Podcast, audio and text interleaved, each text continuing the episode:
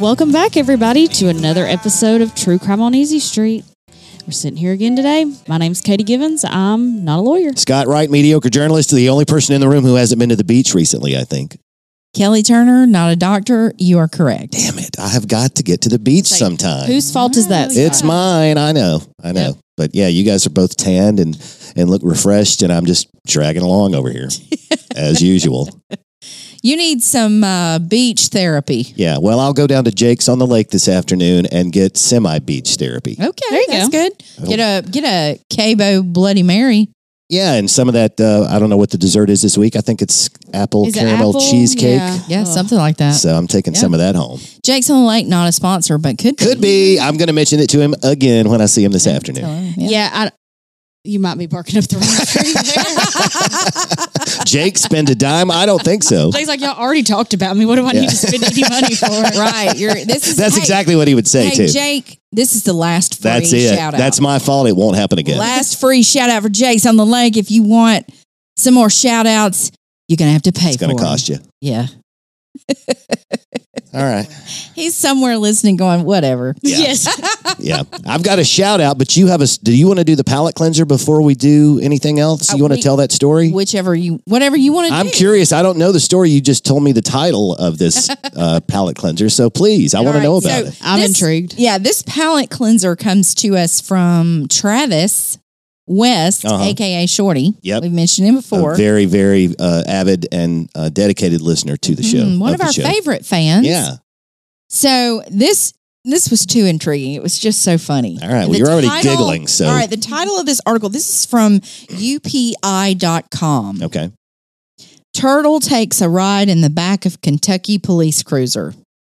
Turtle. A turtle, Okay. like the animal. I'm with you so far. And there's a little picture of him, and he's in the back, and he's literally looking out the window of the police. Aw, Chris, he looks how so did he get up forlorn there? for a turtle. So I'm just going to read this article to you because Okay. it's, it's priceless. All right. This happened on June the 9th. So we're a little bit behind in reporting We've this. been doing that for three years now. Yeah, a that's little true. bit behind. yeah. A turtle found loitering in the parking lot of a Kentucky bank was apprehended and loaded into the back of a squad car, but ultimately released. I'm not sure that turtles are capable of doing anything except loitering. Yeah. So, so the Glasgow Police Department said an officer responded to Edmonton State Bank on a report of a turtle occupying the parking lot and refusing to leave. Oh, so it was in somebody's spot. It was in the bank president's parking spot. I And don't he's know got pull with the PD. So I don't okay. know if it was the president's spot, but he was refusing to leave, or she. I don't know. I don't know how you tell on Uh, a turtle. let's not get into that. I don't want to. the department shared a photo of the shelled suspect riding in the back of a police cruiser. The turtle was given a warning and released at a nearby body of water. All right. You know, speaking of Kentucky, the kids are going to church camp in Kentucky, Uh-huh. but I didn't know where they were going. And I was, I knew they were going to church camp, and I was asking Ellison, I was like, "Wh- wh- "Where are you going?" She's like, "Ah, you know, it's the state that looks like the chicken." Oh, And I said, and in my mind, I'm thinking like a a, a chicken, like a like the shape of a chicken. Yes, the and I'm body thinking- and everything. I don't I don't know this state. I said, are you talking about like fried chicken? Like, are you are you making a Kentucky Fried Chicken re- uh, reference? And she's like, no, you know the man in the in the map, and he's holding some chicken. What? And I, Totally confused. I, said, thought what I was. are they teaching you in school these What days? is happening? Yeah. But if- if what, what you- grade is Ellison going into? She's gonna be a sophomore. She's 15 years old. The man holding the chicken. So Kentucky. Yeah, I guess. So if you, but she showed it to me. If you pull up, I need everyone to pull up a map of the United States okay. with the states outlined. All right. And if you look at that map and you look in the middle, the feet of the man are Louisiana. And then you go on up from that and you can see, I can't remember. Is it? Don't quote me on this. Oh, Lord, anyway, geography. but the man is holding a platter, Of which chicken. is, which is Tennessee, Tennessee is the platter. and Kentucky And is a is- piece of chicken on top. the piece of chicken. And that's how they learn it now. I don't know. That's what I said. I said, "How does this teach you the states?" And she's like, "No, that's not really um that's not really what I mean. Like that's not how we learned. I this. sure hope not. But we just learned that that that, that man's there, and I said, "Well, what states are in the man?" She, she didn't know. yeah, I mean, when we learned the states, we got a blank map one day, and our Yes. teacher said tomorrow this should be filled in, or you're gonna have to fill this in in the classroom tomorrow. Go home tonight and learn it. And then the after that, it's the capital. Yeah, it's yeah. the Beach state. Yeah, hmm yeah. That was like what fifth grade. Yeah, we never So- learned about the Fourth man holding a plate of chicken. Uh-uh. I don't know who. Someone please tell me which teacher's doing that. We're gonna have to get that cleaned Because up. then she was like, you know, Michigan's a glove, and I'm like, I said the only thing I ever heard, Michigan does kind of like a mitten. yeah, the only I thing I ever guess. heard compared to an article of clothing or something was Italy's a boot, Italy is a boot. Yeah. but that's and we it. can't say what Florida is shaped like, so move Oh. along. Oh, Yeah. mm. Mm-mm. This no. is an R-rated show sometimes. PG thirteen anyway.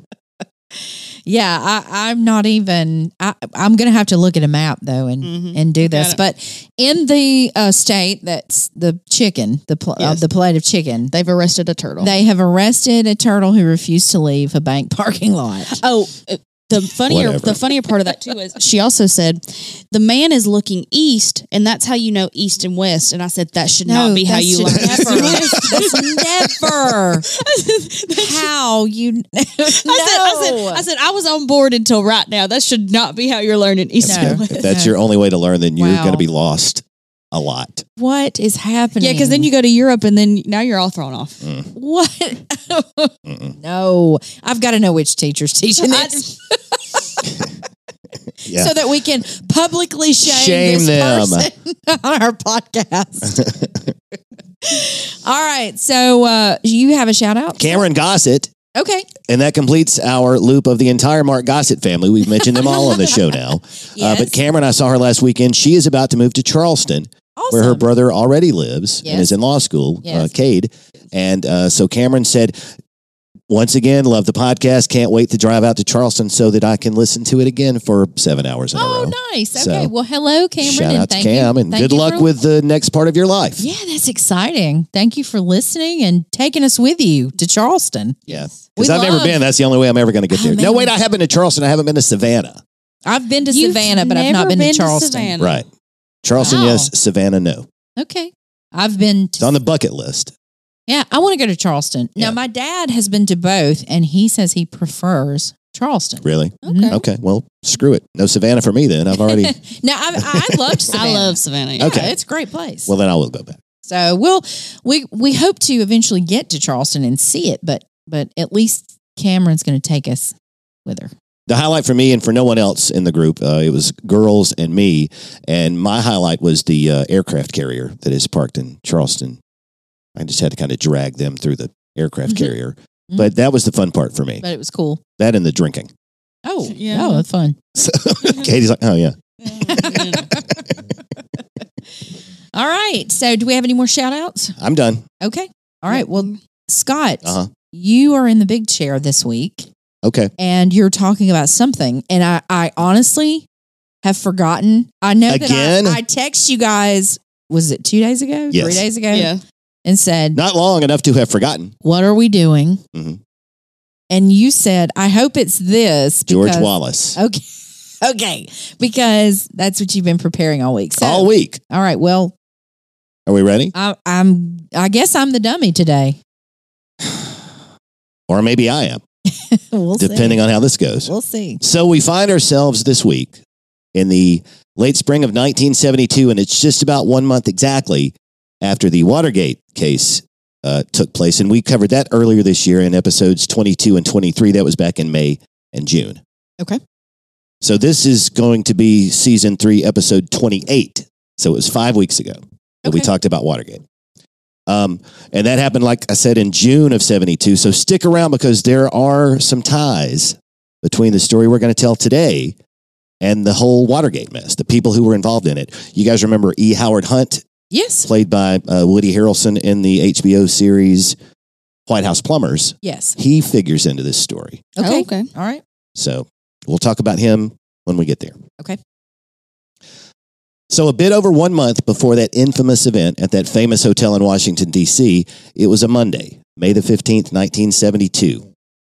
Imagine that we are hovering in the sky like a drone, above an outdoor shopping mall in Laurel, Maryland, which is located about 15 miles northeast. And here we go with directions again 15 miles northeast of Washington, D.C. So is the man looking at this or is I the man I'm not? totally looking at this, confused if Katie? he's looking or not.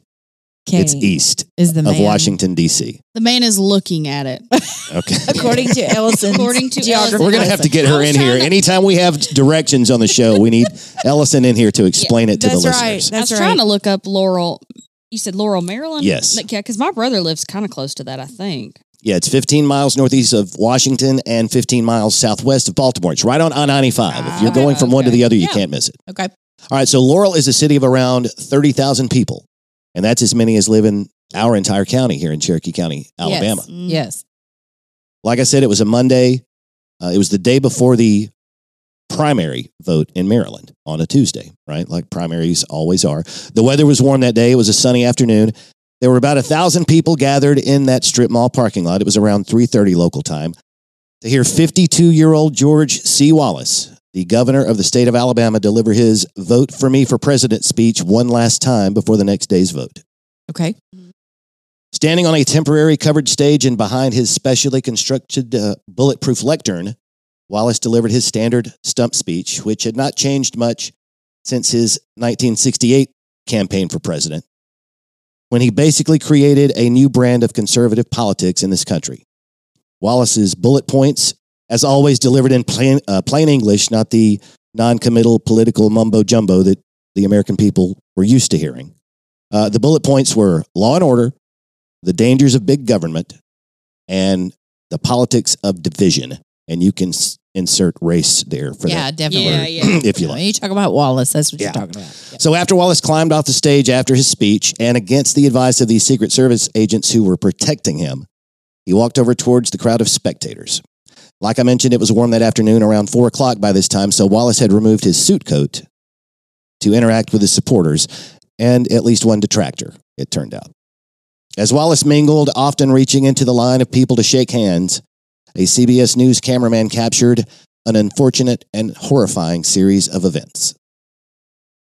But before we tell you what happened to George Wallace in the 53rd year of his life, let's take a quick look back at, at his entire life Okay. and answer a question of how exactly the governor of Alabama ended up lying on his back in a pool of his own blood in a Maryland shopping mall parking lot. Okay. Wallace was born on August the 25th, 1919. He grew up in the small Alabama town of Clio, C L I O, but pronounced Clio. It is pronounced Clio? It is. Really? Yes. Okay. Uh, that's in southeastern Alabama, all the way down in Barber County. That's close to Houston County, which is where Columbia, Alabama is, Mm-hmm. which is where the Anglin brothers ended up in Alcatraz after they robbed a bank there. Remember from Yeah. our Alcatraz Our series. Alabama tie. Yeah. Yep. Um, Wallace's parents were farmers. His grandfather was the town doctor, and little George often accompanied his grandpa on house calls around the community. Steve Flowers is a former state legislator. He writes a weekly syndicated column on Alabama politics that appears every week in papers across the state, including the Cherokee County Post Herald. He has called Barber County the home of Alabama governors because besides Wallace, six other governors of our state were born and raised in Barber County. Wallace himself once joked that the reason so many politicians came from Barber was that the county was so poor that politics was about the only way to get out. Hmm. Oh. Okay. And remember that Wallace was 10 years old when the stock market crashed in October of 29, so he grew up poor during the Depression in Barber County, Yeah. just like every other white and black person in Barber County. Okay. Yeah. And so, just like more than a few politicians to be before him, Wallace made his way from Barber County to Montgomery, the state capital, and had become a page in the Alabama Senate at the age of 15. He graduated from law school at the University of Alabama in 1942, where along the way, he had been chosen freshman student body president and became captain of the university's boxing team.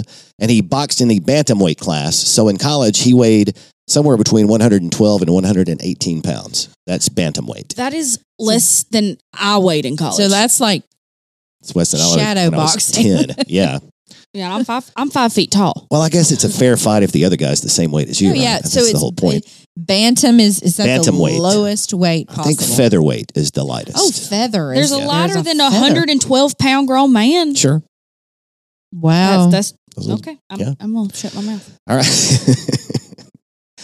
After flying as part of a B 29 bomber crew over Japan on uh, 10 missions in the final months of World War II, Wallace returned home and opened a law practice in 1945.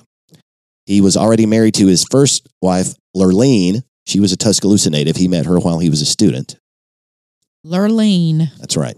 Uh, and by the following November, this is 46 now, Wallace was a duly elected member of the Alabama legislature. By all accounts, Wallace was gregarious and confident despite his small frame. And with this election that he had won in 46, he had rekindled a love for politics that he had first discovered when he was a Senate page back in the 30s in Montgomery, right? So 1958 comes along and Wallace runs for governor and loses. And then famously tells one of his assistants a despicable phrase about which issue he would not allow himself to be outmaneuvered on the next time. I'm certainly not going to repeat it here, Yeah, Mhm. yeah. We've You can talked look about that it. up. but it had everything to do with race. Yeah, we we talked about that. You brought that up in a in an Yeah. episode, and I don't remember which one it was, but Yeah. we talked about yeah. So, a conveniently converted staunch segregationist, by four years later, Wallace won the race for governor in 1962 and proudly waved his brand new race card at the inauguration when he uttered those infamous words that every student of Alabama history has heard segregation now, segregation tomorrow, segregation forever. Actually, everybody in the country pretty much heard of George Wallace because he said that at his inauguration in January of 1963. So that made the news everywhere. And there went the reputation of the state of Alabama. Kablooey Oh, in one sentence. And then some more to come. Famously, yeah, yeah. That yeah. uh, famously, Wallace was much more of a campaigner than he ever was an administrator. Uh, and that's throughout his political career. So for him, the fun was in the winning, not so much in the governing. I think there's a lot of Yeah, that's probably politicians like that. You're like the dog who caught the car. Oh shit, what do I do now? Now Yep. I'm Yeah. elected. Perhaps because of that very inclination, the next few years were a shameful time in Alabama, at least by modern standards. We will not go into the details about Bull Connor in Birmingham and the stand in the schoolhouse door and the Edmund Pettus Bridge event in Selma, Ugh. God. but we do have a two part series from the summer of 2021 that you can go back and listen to. It tells the story of what happened at the 16th Street Baptist Church in Birmingham in September of 1963. Mhm. So go back and check that out if you want to get a good vibe on what was going on in Alabama. Yeah, those are very good episodes. I think. I mean, even if we did do them, but I think I think we did a really great job. on Yay, those. us. Yeah. George Wallace was uh, not what you might consider to be an overt racist. He cloaked his segregationist views by arguing for states' rights over the increasingly persistent push on the federal level uh, for civil rights for black Americans.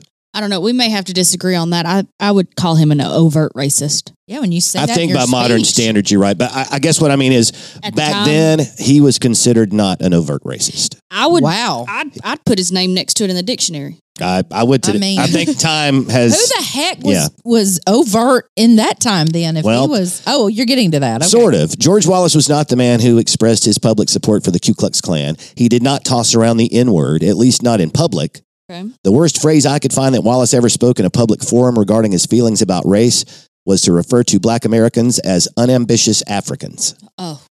which, of course, is 100% racist. Yeah. yeah. Yes. Yes. But like we said back in 63, That was that's how you said considered the. not racist. you didn't say I guess. the. Yeah, you, you Good didn't say Lord. the quiet part out loud, and that was one way to do it. Yeah. Of course, if you know anything about Alabama history, you know that George Wallace's actions always spoke louder than any words that he could have said. He did allow Bull Connor to deploy those fire hoses and attack dogs in Birmingham, and he stood in the schoolhouse door at Foster Auditorium to prevent two black students from uh, registering to That attend is- the University of Alabama. That is a very famous picture. yes, he also later sent the, his segregated state trooper force to stop the first attempt at the march from Selma to Montgomery. Mm-hmm.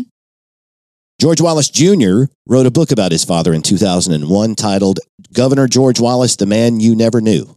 No.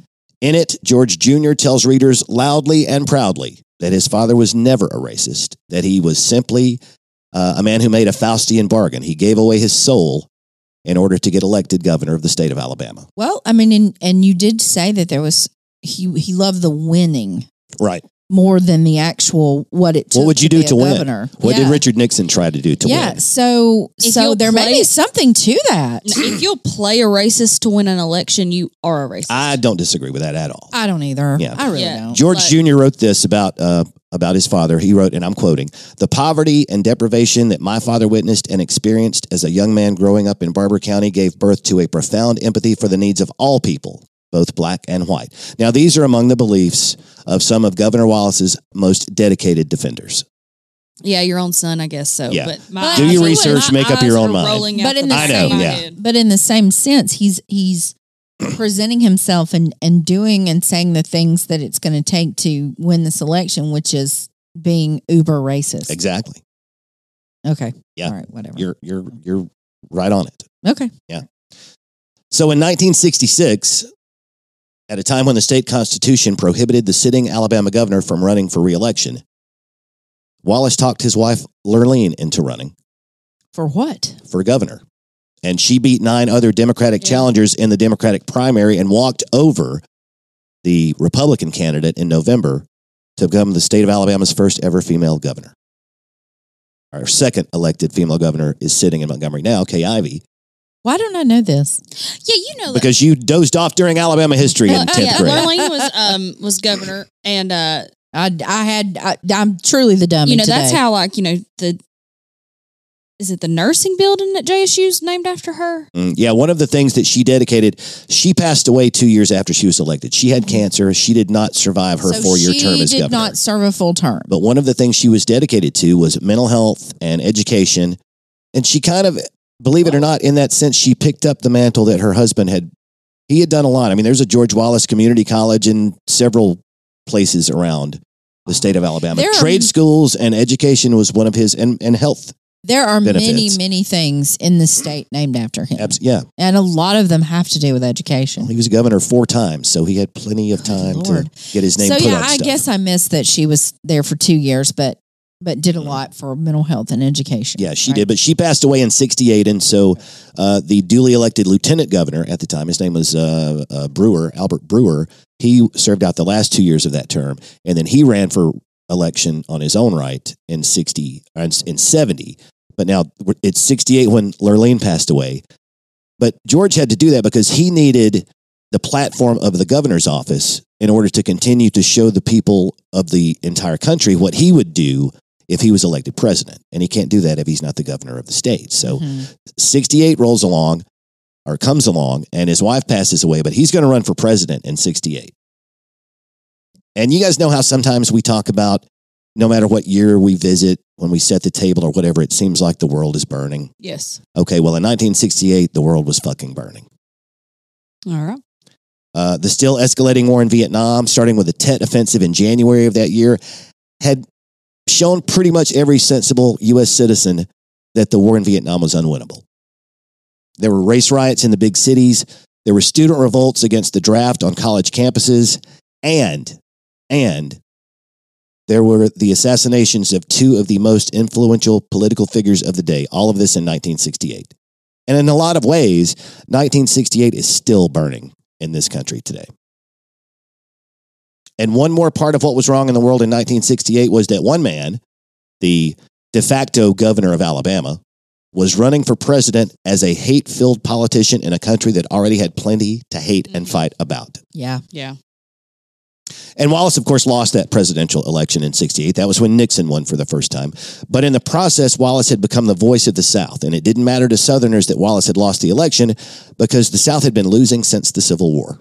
Good And- Lord, their their choices were Nixon and Wallace. that year. Nixon and Wallace and uh, Humphrey was the Democrat that year. Wallace ran as an independent in 68. Okay. So Hubert Humphrey was the Democratic nominee for president in 68.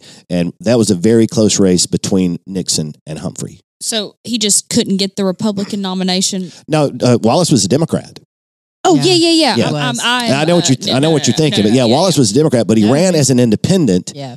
because Yeah. his best hope to make something happen as a third party candidate in 68 was to keep either of the two main candidates from getting a majority And then the election gets thrown into the House of Yeah. Representatives, Mm-hmm. and the House of Representatives was controlled by the Democrats. Mhm. And then he would. So Wallace have a better wielded a chance. lot of power, even though he didn't have a legitimate shot to win. Mhm. In fact, um, Wallace gained enough of a following in 68. He got 10 million votes that year. That was about uh, 15% of all the votes that were cast.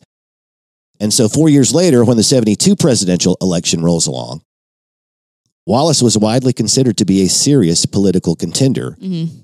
Again, not with a legitimate chance to win, but to become sort of a kingmaker. He could, he had a lot of power as that third party candidate. Mhm. Why?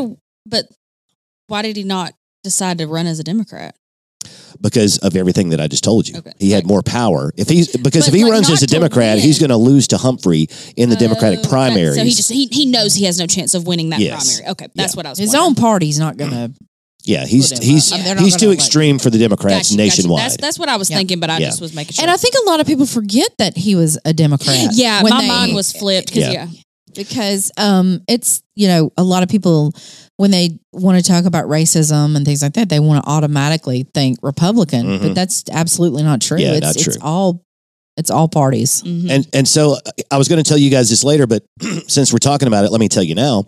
So there's this one theory that President Nixon, before the 72 election, reached out to Wallace and said, "Look, everybody in the state of Alabama knows that your brother Gerald is a fucking crook, and we're going to Yikes! we're going to stick the IRS on him unless you agree to run as a Democrat in 72 instead of an independent. oh, And so Wallace ran as a Democrat in 72.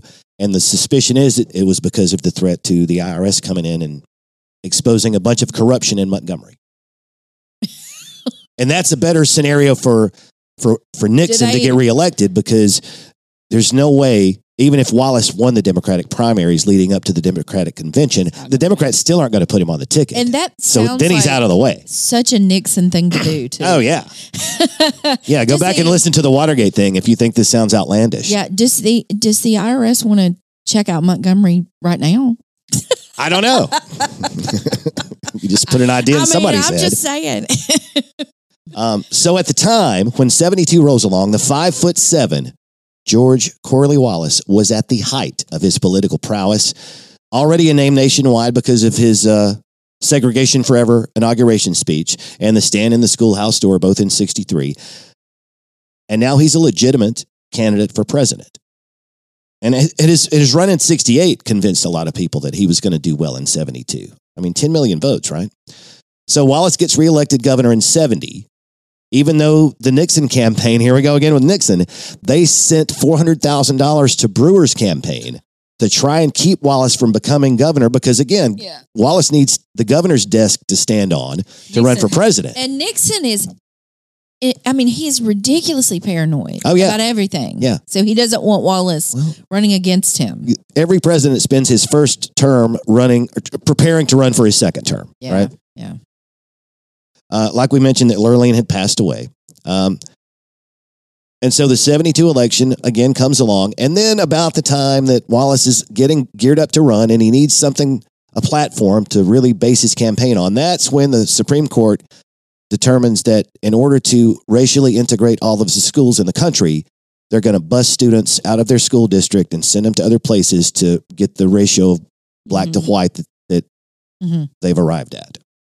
So that's Wallace's federal busing of students. That's his big number one thing. He's gonna stop all that. Send me to the White House, he says on the campaign trail, and I will get the federal government out of your face. So once again, Wallace is running on race, and once again, he's not. He's saying the he's not saying the quiet part out he's, loud. he's just saying, "I'll get yeah, yeah, yeah, I got you. states' rights. yeah, Yeah, it's weird to hear a Democrat say that, but yeah. Yeah, And Who, they said, "Hey, they said a lot of it back in this Yeah. day. Yeah, they did. Lots. So in May of 1972, as Wallace headed to Laurel, Maryland to continue his campaign for president, Richard Nixon and frontrunner George McGovern in 72, they're both polling around 41%, and Wallace is at 18%, and he's in second place on the Democratic side. It sounds like a small number, but it was still concern for the Nixon campaign, Yeah. just to kind of follow up on what we mentioned, because the Democrats are never going to put Wallace on the ticket no matter what he does. And Nixon becomes concerned that if Wallace doesn't get what he wants from the Democrats, he's going to break off again Mhm. and do a third party run again. And Nixon's already convinced him to run as a Democrat with the threat of the IRS investigation over his head. But the, the guys at CREEP, remember the committee to reelect the president? yes. so the creeps at CREEP are running all of these different scenarios. And one of them is, oh shit, what if Wallace gets kicked out of the Democratic Party and between May or June and November, he can run his own campaign again as an independent and he's going to take votes from Nixon. He's not going to take any votes from McGovern in the fall. Got you. So here we go again with a scenario where it could get thrown to the House of Representatives. Meanwhile, so Wallace Nixon- has got to go. Yeah. Well, meanwhile, Nixon is thinking about all of this, and you know what he's not thinking about? The What? American people. Well, he's- there you go. There you He's, go. he's he's he's got a lot of cookie jars. he's got with his a hands lot in 'em. of stuff that is Yeah. very selfish to think about. So hang on to that thought about Nixon's desperation and paranoia and what he might do to win. All right, so we've gotten you we've gotten George Wallace yes, to that shopping mall in Laurel, Maryland on May the 15th, Making 1972. his- making his Making his speech. final speech. That's right. There's one other man who figures into this story today that we need to focus on. And we will tell you everything that you need to know about him after these words from our sponsors. Today's episode is brought to you in part by A&W Outdoor Services. You know, they're located right here in Cherokee County, and I called Alan myself just a few weeks ago, and he and his crew came out to my house, pressure washed the whole thing. It looks brand new. Well, as brand new as my house can possibly look after 25 years. But all I did was call Alan at 256 706 7964. He and the guys showed up and cleaned up everything. It looked fantastic. The pollen has fallen a little bit since then. So if you haven't done this already, now's the perfect time to call Alan and A&W Outdoor Services at 256 706 7964 and let them do for you what they've already done for me. It's time to plan your best vacation ever right here in Cherokee County, Alabama. Many outdoor adventures await.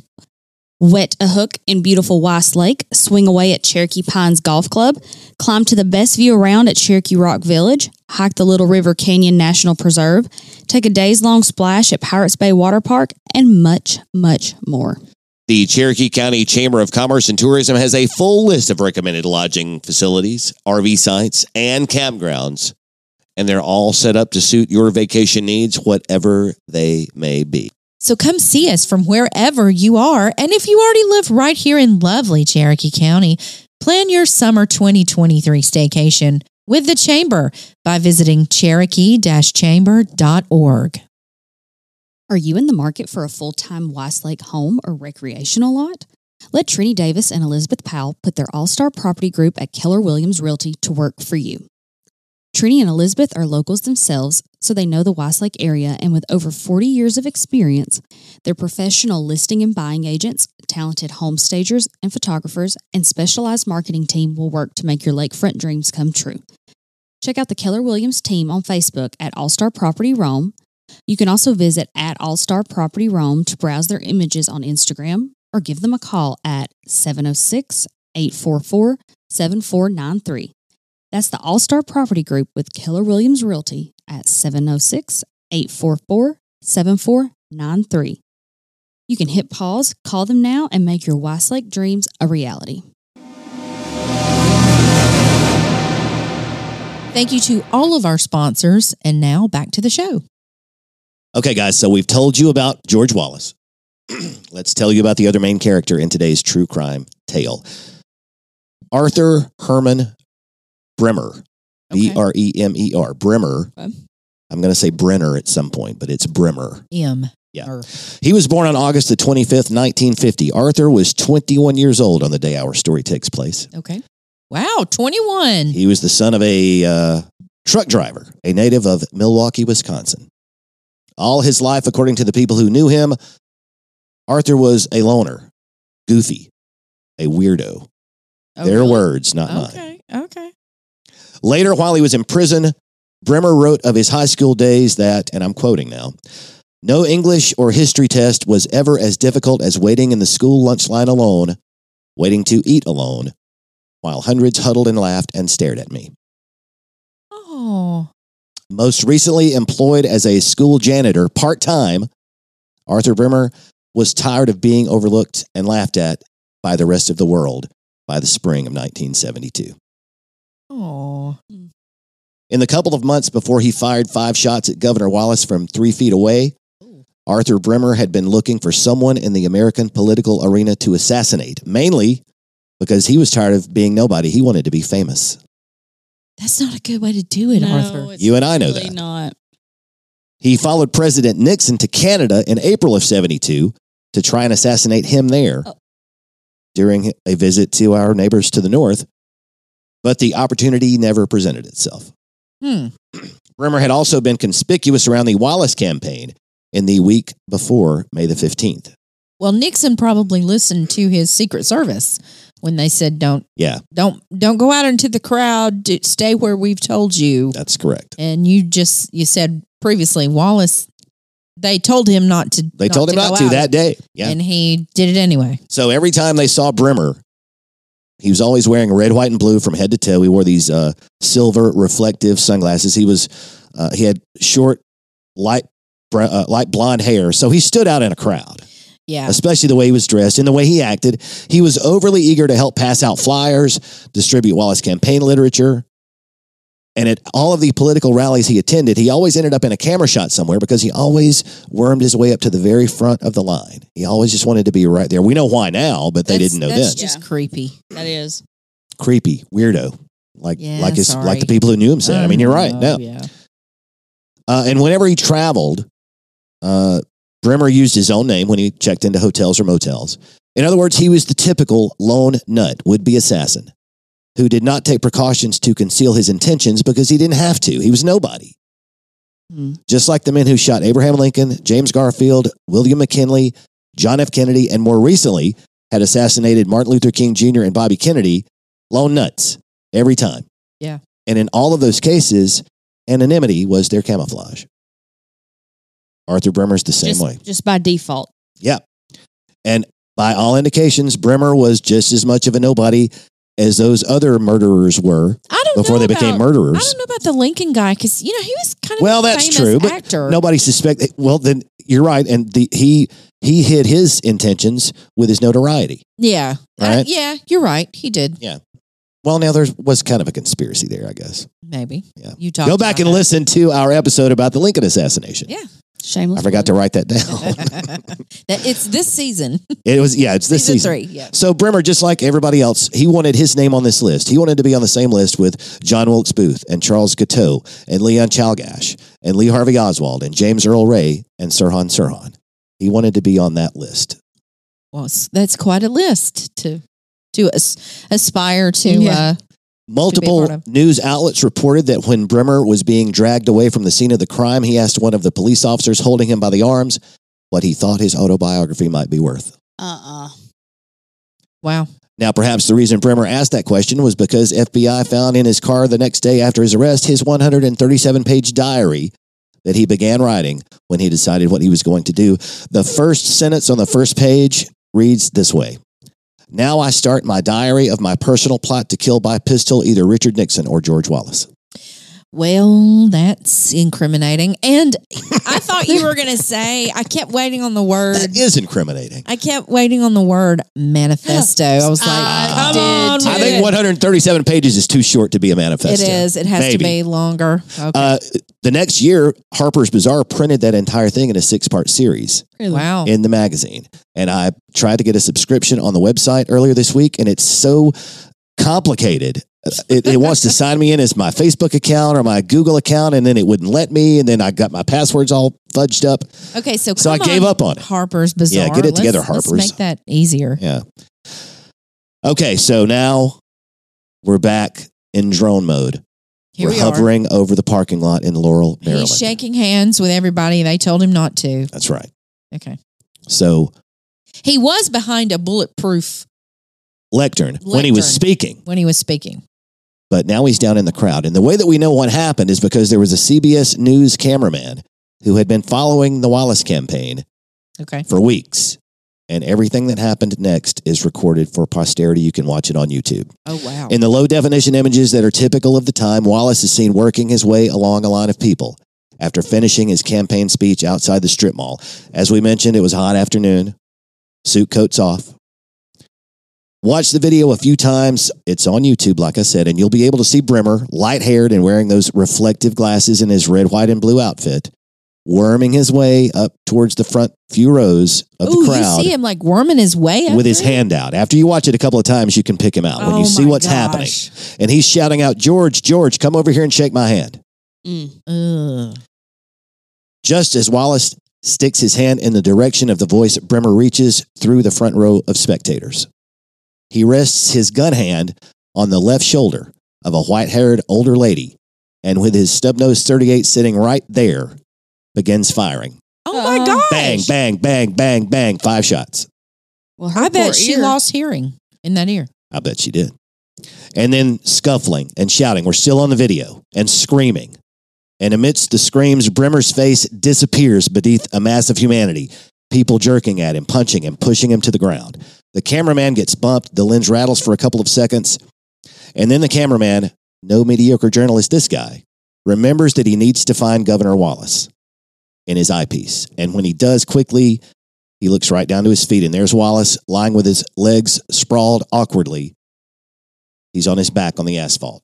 His blue short sleeve dress shirt is already saturated with blood. The woman in the yellow dress who throws her body on top of Wallace is his second wife, Cornelia. Later news reports reveal that there was a doctor in the crowd, so within seconds, Wallace and the three other men who received bullet wounds were being tended to, and in a few minutes, Wallace was whisked away in an ambulance. One bullet had ripped through Wallace's forearm and shoulder, Another entered his right abdomen and stomach. A third bullet pierced his rib cage and lodged in his spine. Mm. Oh. According to George Jr. in his book, his father told him later that his entire life passed before his eyes on his way to the ground. Well, uh, yeah. And according to George Jr., also, uh, the governor never lost consciousness while he lay there. What he did was, in those moments, Wallace remained immobile with his eyes closed, and he explained later that he played dead because he was afraid there might be a second gunman in the crowd. Yeah, Yeah. it's a good idea. All right, so let's take a breath. How about a couple of moments of levity amidst all of this carnage? Okay. Ross Spiegel was the husband of the white haired lady that I just mentioned. Yes. He was standing right behind his wife, which means he was standing right beside Bremer when the shots were fired. As he told the Washington Post afterward, I climbed up on this man, I throwed my legs around him, grabbed his head, and down we went. Dang. And according to George Jr.'s book, again, when a Secret Service agent ran over to uh, kneel down to check on Wallace, the agent still had his gun drawn and it was unintentionally pointing at the governor's head. Uh, But Wallace reached up, pushed the gun to the side, and said, I wish you wouldn't point that at me. I've already been shot enough for one day. oh, And you can hear him saying that with his like southern of course. politician You know, that accent. South Alabama accent. Sick, thick. Been Um, shot enough for one day. oh god, yes. I wish you wouldn't point that at me. Foghorn leghorn. Yeah. oh my gosh. so, yeah, even, you Yeah, know, lying come there on on the now. ground, Wallace at least kept his sense of humor. Be a professional here. George Wallace would not leave his bed at Holy Cross Hospital for seven weeks, and he would never walk again. Ooh, Mm, no, I I figured that when you said the yeah, spine. And, yeah, and we'll wrap up the George Wallace portion of this story shortly. Meanwhile, back in the shopping mall parking lot, Arthur Bremer was bloody by the Well, time yeah. three policemen dragged him into a waiting patrol car. He got beat up by a crowd. and it came to light during Bremer's trial, which began within three months of the shooting, that he had lost his job as a busboy at the Milwaukee Athletic Club in late 1971 because customers complained that he talked to himself. Hmm. Angered by his demotion, Bremer quit that job in February. And then that's when he began keeping the diary. That's when he began devising his plot to turn himself from a nobody into a somebody. I can report to the two of you here now that Bremer's attempt to make sure he was no longer casually disregarded was a total failure for, among other reasons, that he was tried and convicted in a trial that lasted five days. Oh, The defense argued that Bremer was legally insane at the time of the shooting, but the jury didn't buy that. And after deliberating for 95 minutes, Bremer got sentenced to 63 years in prison for a, a variety of offenses, mm. But let me just including say this. attempted murder. Let me just say this. Let me just be devil's advocate for Yeah. just a second Sure. because he's not even hiding that he's trying to do this. Right. He's out in the open. He's using his own name. I can see where that would be a good defense. You because part of that is You'd not, have to be nuts. not understanding Yeah. right from wrong. Well, you're not even trying to conceal what you're doing. Mhm. And that part of that is one of the reasons you want to conceal it is because you know what you're doing is wrong. Yeah. So I can totally understand that defense, but well, it just didn't work. Something worked because they gave him 63 years, but he appealed that sentence Mhm. and uh, th- they knocked 10 years off of it. And the appeal gave him a 53 year sentence. And the other question is do you really think he can get a fair trial anywhere? they in- tried him right there in Maryland. Uh, Yeah. uh, So, Yeah. And I, I mean, look, let's think about it. I suppose, uh, just bear with me for a second. I Mhm. suppose the attempt on George Wallace's life was not a total loss for Arthur Bremer because the pathetic misfit and loner was famously the inspiration for Robert De Niro character Travis Bickle in the 1976 Martin Scorsese film Taxi Driver yeah. Well, about a lone nut who becomes increasingly detached from reality and eventually tries to assassinate a political candidate before turning his attention to rescuing a 13 year old prostitute played by a 12 year old Jodie Foster. Yes. Katie, have you seen Taxi Driver? no. Add that to the list. Put it to the top. Yeah, Put that- I watched I- it. I is that a watched good it this morning. I hadn't seen it in 10 years. I watched it this morning. I've been up since five. I couldn't sleep It's this All right. morning. pretty good. It's Let me yeah. add it to the Um, list. Nominated for Best Picture, and De Niro and Foster were nominated for their roles. Nobody Yeah. won. Uh, Rocky won the Oscar for Best Picture Oh, that year. That's a good movie Yeah. too. Katie, have you seen Rocky? I have seen Rocky. Okay, I was about to say. I what? have seen What? Rocky. I don't think I've seen them all. Oh yeah, Uh, yeah, okay. I've there are a seen lot them. of them now. Well, okay, I'll take that back. I'm Yeah, not. I'm adding it to seeing- my that increasing. list. Wow. Look how long You're that going to need list a is. bigger phone. I have Mm. not seen the newer The Rocky, Creed. and all of I that, think there's three Creed movies now. but I have Sure. heard that they're really good. yeah. so I yeah. I, should I, nothing probably but good check things about those the out. Creed Yeah, movies. I should check those out. Taxi driver. Taxi Driver, Taxi 1976. Uh, Oh. De Niro. he was still unknown then. Oh, okay. I mean, he he um, he had been in a, a, another Scorsese movie. I read this this morning. He'd been in another Scorsese movie that had just come out. So, and he was in Italy shooting a second film, and he was flying back and forth from Italy to New York to shoot Taxi Driver. Mm-hmm. Mhm. and somebody recognized him. What he did was he would take 12 hour shifts as a taxi driver to prepare for the role. De Niro. Wow. And so one night somebody got into the cab and had recognized him from that one other film he'd been in. And so he made a joke. He's like, yeah, you know, one week you're on the silver screen, the next week you're driving a cab. And they just rolled with it. Yeah. like whatever. They didn't That's know. awesome.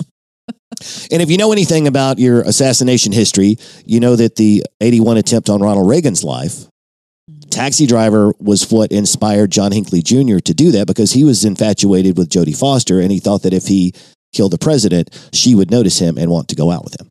He's not her type, if you know what I mean. Well, nobody knew that then. Life imitating art, then Yeah. art imitating life. That's true. Mm, That's true. vice versa. And as we have mentioned uh, about this lone nut assassin thing, George Wallace Jr.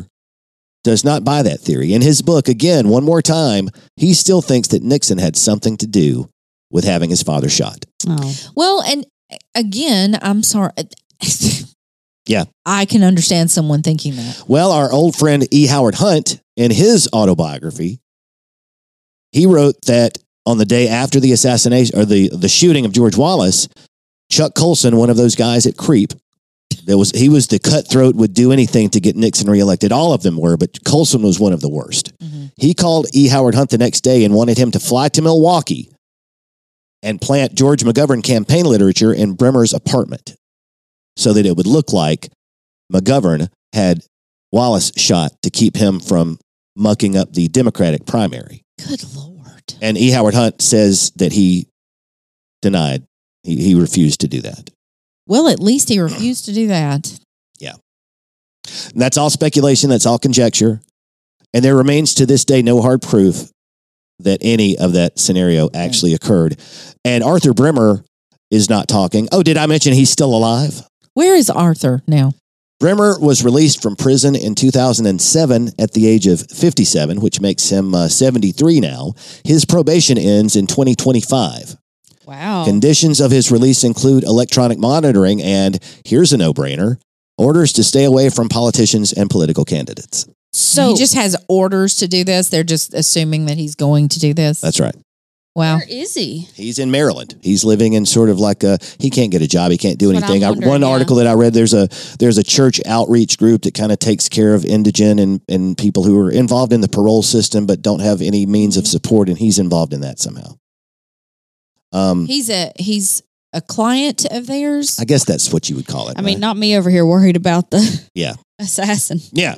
Well, he's he's 73. I guess they figure he's harmless now. and he's been out for quite some time. yeah, and he's been out hasn't- for uh, 16 years. hasn't reoffended. Right. as far Okay. as we know. George Wallace, uh, as we mentioned earlier, he was wheelchair bound for the rest of his life. He did run for and was elected governor of Alabama twice more in 74 and then again in 82. And in 1982, before that election, the former boxer decided that was his fifth run for governor. Remember, he lost in 58 the first time. Yeah. And so what he did, one of his platforms was he asked his old punching bags, the black people of Alabama, Uh-oh. to forgive him for his Oh. past indiscretions regarding the way he spoke about them on the campaign trail. And Wallace got overwhelmingly uh, the black vote in 82. Wow. What? Now, was Wallace sincere when he did that, or was it just one last lashing out of a One last politician selling of the soul. doing what he had to do to get elected? You know, it's very difficult to say It because is very difficult. was to he say. a racist or was he true? Was he at one point believed what he was saying and doing and then all of a sudden realized that he was he had been wrong the whole time? he, he strangely he ended up with the majority of the electorate on both in both 64 or 62 and 82 you like Both to- times he's going with what the majority think. you oh yeah. Well, and you like to think that he truly had a heart changing. If you watch the videos of some of the speeches that he gives later in his life, gave later in his life, um, he, he, he certainly looks sincere. He se- he comes across as, and you Yeah. certainly hope that he w- that he was, Yeah. and and obviously, folks in the black community are are believing him because they're voting for him. Now there's there's this one uh, sequence where he, he he's tears down his cheeks and he's sitting in front of a church congregation. He says, "I'm sorry, I was wrong," and he's crying. And the audience uh, that was the church, the the Methodist Church in downtown Montgomery, where Martin Luther King Jr. had preached before he began before he became the voice of the civil rights movement So that's before Rosa either- Parks in '55. So that's either a major political stunt, Yeah. or he's sincere.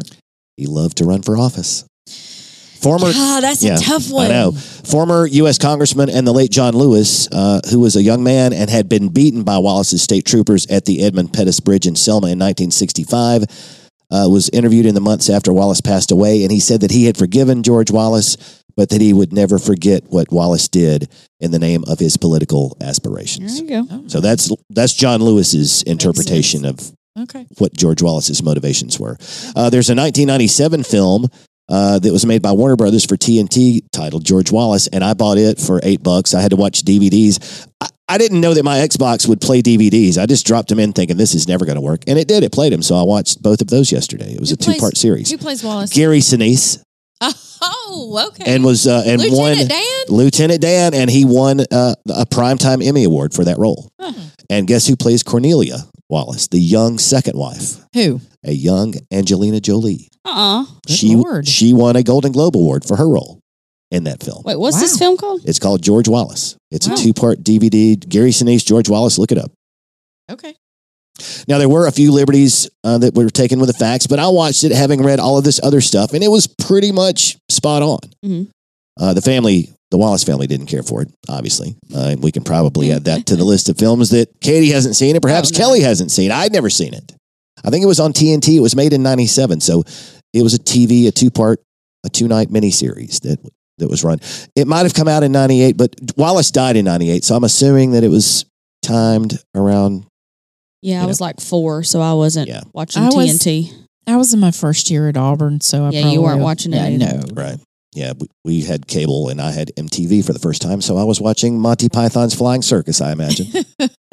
um, and guys, that's pretty much it. I've wrapped the whole darn thing up. That's uh, So the story of the attempted assassination of George Wallace in May of 1972. And so Bremer I don't know how we're is- going to fit that title. Bremer Uh, is out. Bremer is out and about. old, Yeah. and but has not hasn't harmed anyone since his release. not enough to make the papers Okay. or the TV. All right. news. So Well, I guess there'll be no updates unless Brimmer reoffends, right? correct. And he's, you know, how much more time does he I don't know. possibly have to do that? I'm not a doctor. I don't know. Oh yeah, that's right. I forgot. So- well, thank you, Scott. That was that was way more interesting than I thought. It was way more that interesting than gonna I be. thought it was going to be when I Yeah. started. That was that was really good. I enjoyed it, and I learned all kinds of new things Cool. today. Well, don't forget to say something cool about us on your social media platform of choice or wherever you listen to us on your podcast platforms Mm-hmm. because our goal here is to be completely famous one of these days. And when we are on one side of the velvet rope at the red carpet, we will not forget about you. Oh, that's Stop true. us. We will sign autographs. Please say true. something nice about us. It helps us and uh, it makes us more popular. And I forgot that Sh- Scott talked Shane into letting us be a sponsor of the Motown show coming up July the 28th. July the 28th. So get your tickets for that. How And about You'll see our that? sponsorship there. We'll be there. Love Maybe it. we'll be outside signing autographs that night. Yep, exactly. Maybe See us that's a in terrible person. idea. Is that it? Are we done? We're done. Good night, everybody.